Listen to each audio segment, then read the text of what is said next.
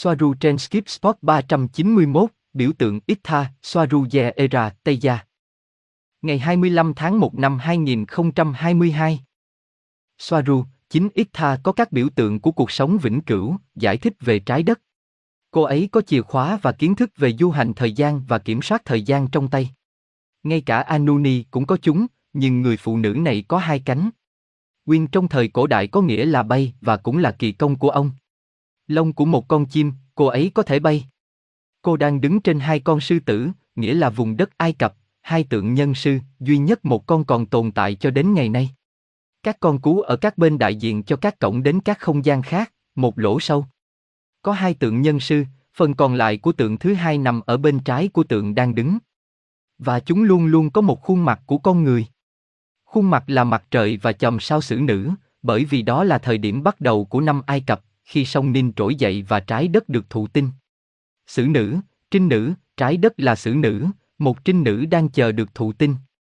Thân sư tử là leo, dấu hiệu cuối cùng của năm Ai Cập, biểu tượng của Ai Cập và mặt trời. Những con rắn trên trán của cô tượng trưng cho sự khôn ngoan. Nhưng chúng cũng tượng trưng cho chuyến bay. Gosia, Osiris, Itha. Họ là hai người. Soaru, chính Osiris có nghĩa là người nhìn thấy mọi thứ, trong tiếng Ai Cập cổ đại và như bạn sẽ thấy nó có liên quan đến Horus và con mắt nhìn thấy mọi thứ. Osiris nhìn bằng mắt, từ con tàu. Gosia, và tại sao Kaban lại sử dụng con mắt?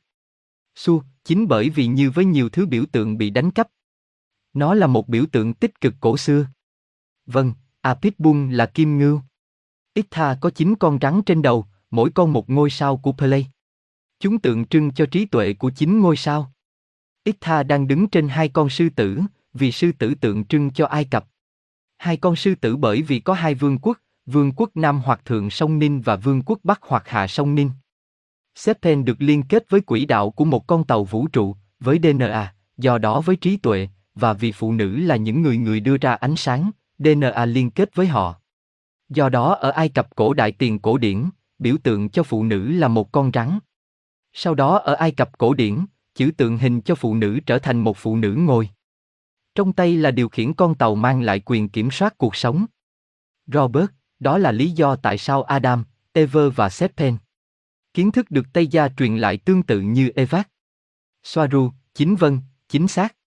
Rắn không liên quan gì đến bò sát. Robert, con rắn tượng trưng cho trí tuệ.